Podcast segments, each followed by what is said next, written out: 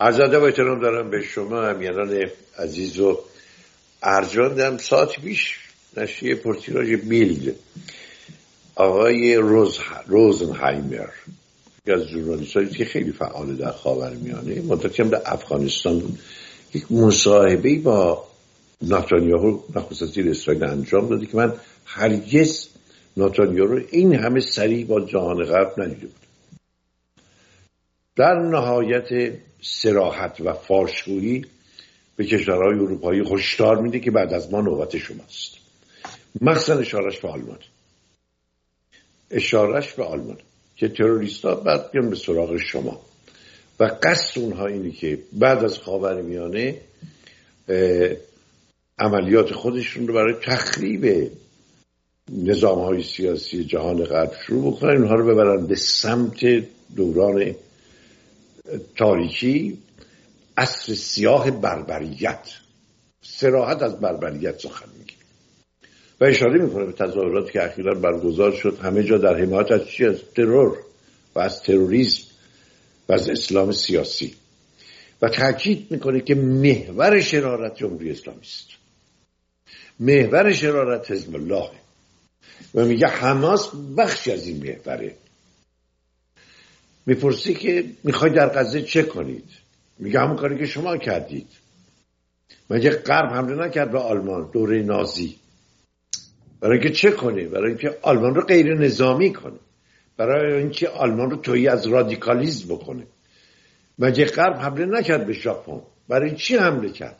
برای که ژاپن رو غیر نظامی کنه و تویی از رادیکالیزم ما می‌خوایم همین کار رو در غزه بکنیم. ما دیگه نمی‌خوایم. در کنار سرزمینی باشیم که دائما احساس می‌کنیم یک خطر دهشتناک از نایه این سرزمین متوجه موجودیت ماست. با چی هستیم؟ با یک شخصیت برجسته و صاحب نظر آقای امین صوفیا مهر عزیز دانش آموخته فلسفه و همینطور روابط بین سلام بلند بالا دارم. آقای صوفیا خیلی خوش آمدی. درود بر شما. درود بر آقای میبودی گرامی و درود بر مخاطبین عزیز و همیهنان گرامی. از اینکه با شما گفتگو می‌کنم بسیار خوشبختم. بارش آقای سوفیان تا چه حد حرفهای ناتانیاهو به نظر شما به واقعیت نزدیکه؟ و این هشدارهایی که به اروپا میده ببیشه به آلمان ها ببین مسئله مهاجران در غرب به ویژه مهاجرانی که از خاور میانه وارد غرب میشن. یک ویژگی دارن و اون اینه که البته به غیر از ایرانی ها اینه که مشکل دارن در این که در فرهنگ کشور میزبان ادغام بشن و ارزش های اون کشورها رو به درونی کنن. حالا البته این در مورد اکثریت درسته. حتما یه عده هستن که با ارزش های غربی اگرچه اصطلاح از خاور میانه میان وقتی که در غرب زندگی می‌کنن این ارزش ها رو درونی می‌کنن و به یک روی در زندگیشون جریان داره این ارزش ها ولی اغلب شما نگاه بکنین شیوه زندگیشون سبک زندگیشون ارزش هاشون کمتر پیش میاد که مطابق باشه با ارزش های غربی. منظورم از ارزش های غربی بیشتر ارزش های دموکراتیک لیبرال دموکراتیک این که تسامح تساهل داشته باشن. اینی که بر روی حق اینو داشته باشن. ادیان دیگه که دینهای دیگری رو بپذیرن.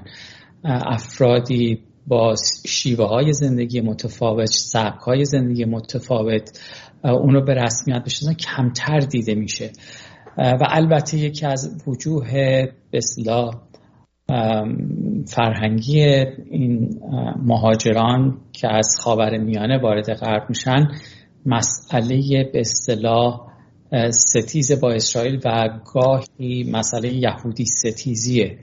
بر در سیستم آموزشی بسیاری از این کشورها استانداردهای کشورهای غربی وجود نداره و مسئله یهودی ستیزی به وفور یا در مساجدشون یا در رسانه هاشون یا در کتب درسیشون که در مدارس تدریس می‌کنن اینا جریان داره و وقتی که مهاجران به اصطلاح این کشورهای غربی میان اگرچه چمدانهای خودشون رو همراه خودشون میارن ولی این به اصطلاح خورجین باورها و و هنجارها و ارزشهای خودشون هم به همراه خودشون میان و با اونها زندگی می‌کنن و این راحتی نیست که به هر روی انسان ها دست از باورهای پیشینشون بردارن. مخصوصا وقتی که این باورها به یک مذهب ایمان مذهبی گره خورده.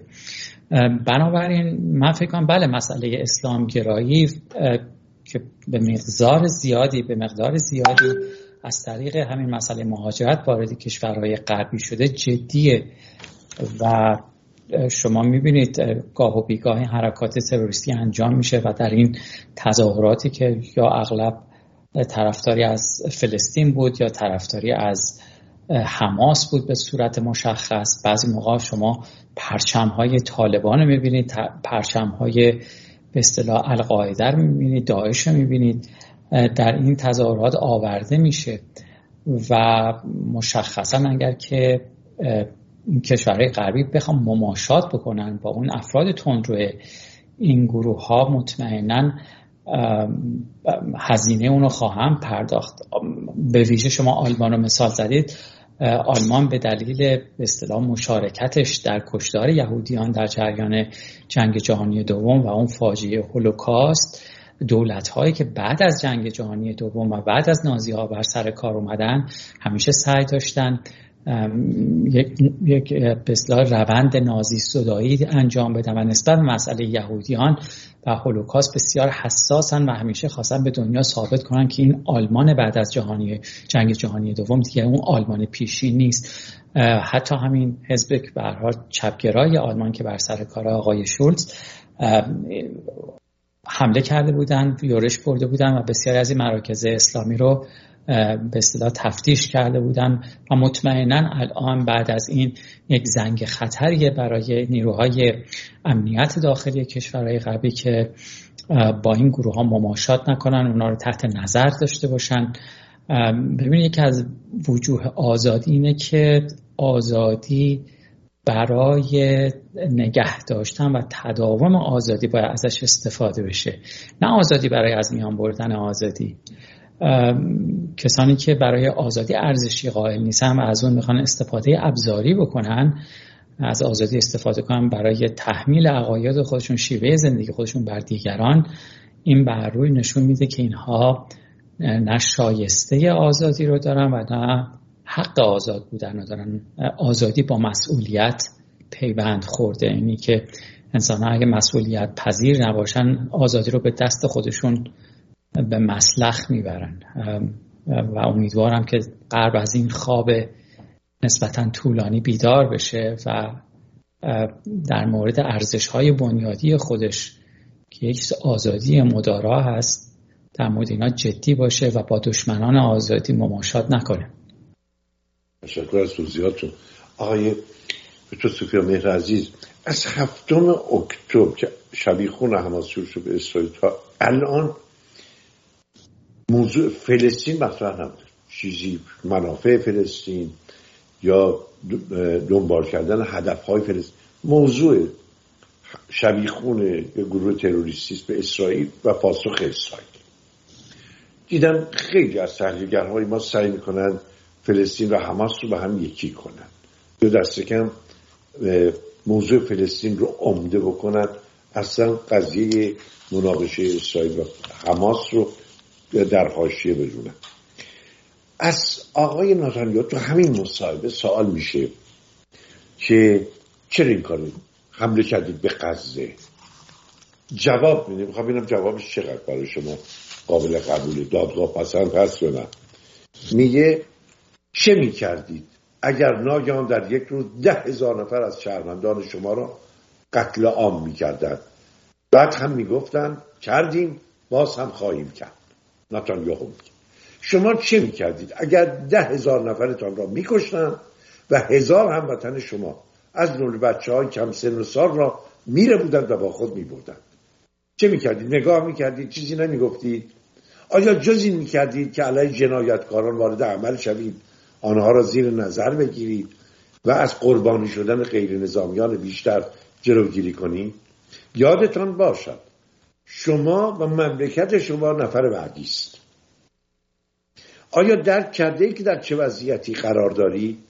محور ترور رژیم ایران محور ترور حزب الله است. حماس بخشی از این محور است. حوسی ها به همچنین و بقیه. هدفشان چیست؟ اول از همه خاورمیانه و از خاورمیانه رفتن به سراغ بقیه جهان و هدایت جهان به سمت اصل بربریت به سمت سیاهی به سمت قرون وسطا. تا چه قابل پذیرشه آقای میبودی گرامی شما ممکنه با نتانیاهو همراه نباشه در مورد بسیاری از موازهی که می‌گیره ولی این حرف رو که زده واقعا حرف درستیه. اینه که بر روی مسئله اسلامگرایی آنگونه که گروه های مثل حماس و داعش و طالبان بروز میدن مسئله یک تفاوت نگاه سیاسی نیست مسئله همون بربریت و تمدن در صورت غالب شدن تفکر این گروه ها و اون چیزی که جمهوری اسلامی محور مقاومت می‌دونه چیزی نیست جز گسترش دادن بربریت یهودیان یک مثالی می‌زنن که در هر فاجعه که می‌خواد صورت بگیره هر جنایتی که صورت بگیره اولین قربانیان یهودیان هستند و بعد از اون به اصطلاح اون افراد به اصطلاح که دست به جنایت بزنن جنایتکاران سراغ افراد دیگه میرن. این درسته واقعا مسئله اسرائیل در خاور میانه بخشش گره خورده به مسئله فاشیسم و نازی ها تبلیغات اونها. همکاری به اصطلاح بعضی از مسلمانان فلسطین و بوسنی با گروه های نازی ها ببین حاج امین الحسینی مفتی اعظم اورشلیم بود بیت المقدس بود. این فرد پیش از اینکه اصولا مسئله فرستادن یهودیا به اردوگاه های مرگ و کارهای اجباری باشه ایشون با آلمان میره با معمار به اصطلاح هولوکاست هیلمر دیدار می‌کنه با هیتلر دیدار می‌کنه. و میگه که این سیاست به اصطلاح یهودی ستیزی شما سیاست خوبیه و ما حاضرین با شما همکاری بکنیم. گروه های نظامی از مسلمانان بوسنی تشکیل میشه زیر بیرق نازی ها و حاج امین الحسینی قول میده به نازی ها که می‌تونه به اصطلاح جای پای باز بکنه در شمال آفریقا برای نازی ها حاج امین الحسینی این میراث به اصطلاح نازیسمش وارد به اصطلاح این اسلامگرایی میشه از طریق اخوان المسلمین. حسن البنا بر حال یکی از پدران بنیانگذار اخوان المسلمین یک نامه مشهوری داره. وقتی که حاج امین الحسینی بعد از جنگ وارد مصر میشه و از اون ستایش می‌کنه و بهش میگه که ما مطمئنیم که میراث شما خطاب به حاج امین الحسینی میراث شما ادامه خواهد پیدا کرد. و بخشی از این میراث حاج امین الحسینی همین مسئله یهودی ستیزیه و به اون جنبه فاشیسمش و نازیسمشه. و متاسفانه بخشی از این گروه های اسلامگرا این مسئله رو درونی کردن. البته تو خود تاریخ اسلام مسئله یهودی ستیزی هم وجود داره و این مزید بر علت شده. اینی که ما چه برداشتی داشته باشیم از ریشه های مناقشه میان عرب و اسرائیل که پیشتر از این بوده و الان فلسطینیا و اسرائیل. خیلی مهمه در مورد اینکه راه حل هایی که احیانا در ذهن داریم و اصولا چه برداشتی می‌کنیم از بستا جنگ کنونی می‌تونه تاثیرگذار باشه. ببینید خیلی ها در پس ذهنشون این هست که دعوای میان فلسطینیان و اسرائیل بر سر سرزمینه. و اگر که فلسطینیان صاحب کشور بشن این دعوای تاریخی فیصله پیدا می‌کنه. شما اگه تاریخ این مناقشات عرب و اسرائیل رو بخونید با دقت بخونید بدون به اصطلاح اون ذهنیت پیشینی که ما داریم از از از بسیار جمهوری اسلامی داریم و نسل ما که با این یهودی ستیزی و اسرائیل ستیزی در مدارس بزرگ شده بد اونا رو کنار بذاریم. این تاریخ رو با ذهن شفاف و باز بخونیم. می‌بینیم که اصلا دعوا بر سر سرزمین نیست. این یک دعوا دعوای الهیاتی سیاسیه در قالب دو هویت از یک سو عربی فلسطینی اسلامی و دیگری یهودی و اسرائیلی اینها با همدیگه درگیر هستند اگر که فلسطینیان سرزمین می‌خواستن بارها و بارها این فرصت تاریخی رو داشتن که صاحب کشور بشن. یکی از مهمترینشون و آخرینشون مسئله پیمان صلح اسلو بود. هم آمریکا و هم اسرائیل در اون زمان به یاسر عرفات پیشنهاد کردند الان بیاییم بر سر تشکیل کشور مستقل فلسطین و مرزهای اون مذاکره بکنیم که به ریل گذاری بشه پای گذاری بشه برای تشکیل کشور فلسطین. مخالف این ترکی بود؟ عرفات. عرفات مخالفت کرد. چرا؟ به دلیل اینکه عرفات پس ذهنش این بود اگر که بخواد با اسرائیل بر سر تشکیل کشور فلسطین صلح بکنه از مردم خودش میترسه که چرا اسرائیل رو به رسمیت شناختی؟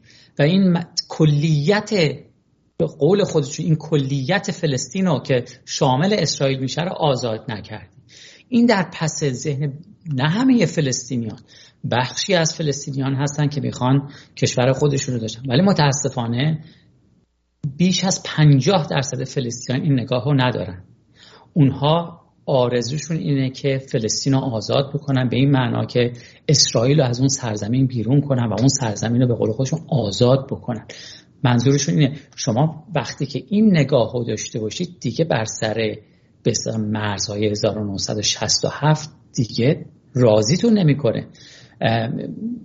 بنابراین من فکر نمی کنم که این دعوا لزوما یک راه حلی داشته باشه مگر اینکه دو طرف بیاموزن که باید در کنار همدیگه زندگی بکنن و این دعوا و کینه های تاریخی رو کنار بزنم البته اسرائیل اسرائیلیان خیلی راحت تر می‌تونن این کینه های تاریخی رو کنار بزنن چون اونا می‌خوان اونجا زندگی بکنن.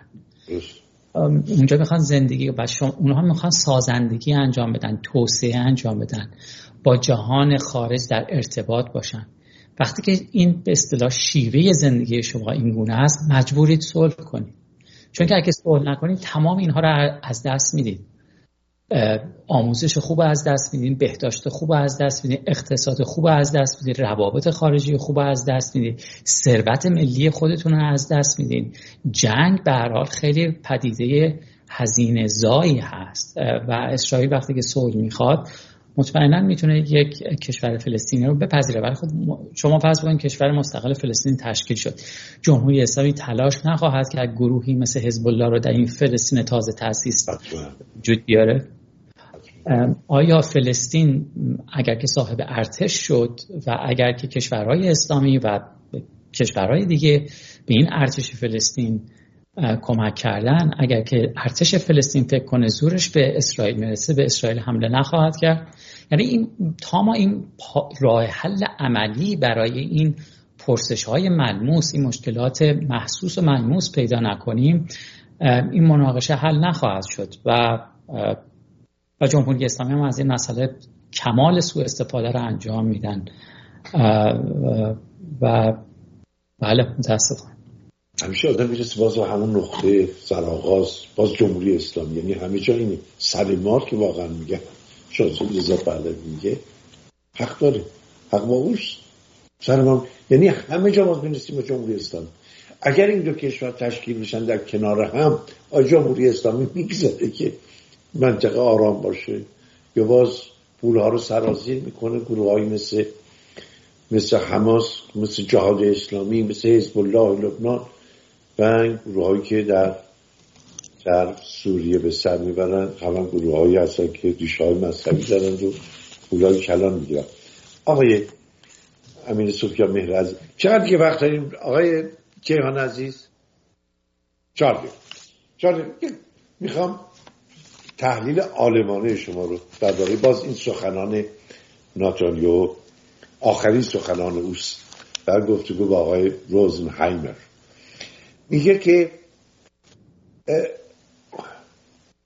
زمانهایی در تاریخ تمدن وجود دارد که بشریت متمدن باید مواضع خود را روشن کند. کما اینکه بشر این کار را در مورد رژیم نازی آلمان داعش و القاعده هم انجام داد. حالا نوبت به حماس و محور ترور رسیده که ایران آن را میچرخاند. اگر خاور میانه فرو بریزد نوبت اروپا فرا خواهد رسید و ما اینک در سنجر جنگ مشترک مدنیت علیه بربریت قرار داریم.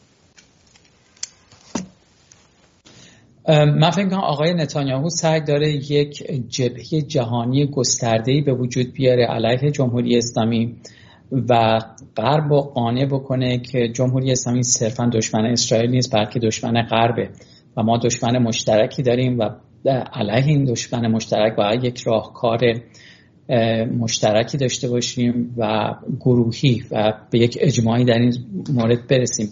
بر روی اروپایی ها تا پیش از این خیلی با جمهوری اسلامی مماشات کردن بیش از آمریکا و به نظر من اشتباه بوده این سیاست شکست خورده این جمهوری اسلامی رو گستاختر کرد. برنامه هسته خودش رو افزایش داد گسترش داد. هم تروریسم رو در منطقه گسترش داد و هم دست آشوب و بیثباتی زد و سعی کرد این گروه مقاومت تقویت بشه. ولی من فکر می‌کنم که یک مقدار وقتی که جهان و اسرائیل از این شوک اولیه حمله حماس خارج بشه و به اصطلاح این گرد و غبار فرو بنشینه غرب از سر ضرورت سیاست های مماشات خودش رو کنار خواهد گذاشت. یه اجماع به نظر من در, در جبهه غرب کماپیش یک اجماع جامعی به وجود خواهد آمد که باید با جمهوری اسلامی برخورد جدیتری بشه و دیگه این ترامپ نیست که به صلاح دفاع خواهد کرد از ضرورت در پیش گرفتن سیاست فشار حد اکثر من فکر می‌کنم ما به این سمت سو میریم که غرب میپذیره. سیاست فشار حد اکثری باید سیاست تمام احزاب اروپایی باشه تمام احزاب آمریکایی باشه. نه صرفا راستگرایان آمریکا. چپ ها هم باید به این به اصطلاح سیاست بپیوندن و یک راهکار جامعی در برابر این جمهوری اسلامی. ببین الگوی گروگانگیری حماس جمهوری اسلامیه. گروگانگیری از اسرائیلیان گروگان گرفته تا از این به عنوان یک اهرام فشار استفاده کنه به عنوان یک بیمه بقا. اگر این گروگان ها در دست حماس نبود اسرائیل با فراغ بال می‌تونست حماس رو نابود بکنه. ولی از اون طرف گروگانهاش در دست حماسه به همین خاطر یک تحفظی داره برای اینکه یک حمله گسترده را انجام بده. از طرف دیگه اگر که اسرائیل این منشأ تهدید وجودی رو از میان نبره گروه های دیگری مثل حزب الله حتی کشورهایی مثل سوریه و جمهوری اسلامی تشویق خواهند شد که دست به حملات اینچنینی بزنن اسرائیلیان رو گروگان بگیرن فشار جهانی علیه اسرائیل به وجود بیاد و اسرائیل مجبور بشه عقب نشینی بکنه و اینا اعلام پیروزی بکنن. این بدترین گزینه برای اسرائیل اینه که به حماس اجازه بده به حیات خودش ادامه بده. و اگر که این کارو بکنه اسرائیل یعنی پایان اسرائیل. و این می‌تونه امنیت و به اصطلاح موجودیت اسرائیل به خطر بندازه و این خبر خوشی برای ماه نخواهد خیلی تشکر می‌کنم. سخنان آلمانه آقای امین سوفیا مهر عزیز رو شنیدید. شخصیت صاحب نظر حرفا بسیار آموزنده. امروز هم چهارشنبه بود 29 نوامبر هم میانانم. آقای رضا کیان برنامه هدایت کرد. تشکر می‌کنم که با حضور خودتون با عنوان مخاطب به این برنامه و این رسانه اعتبار می‌دید تشکر.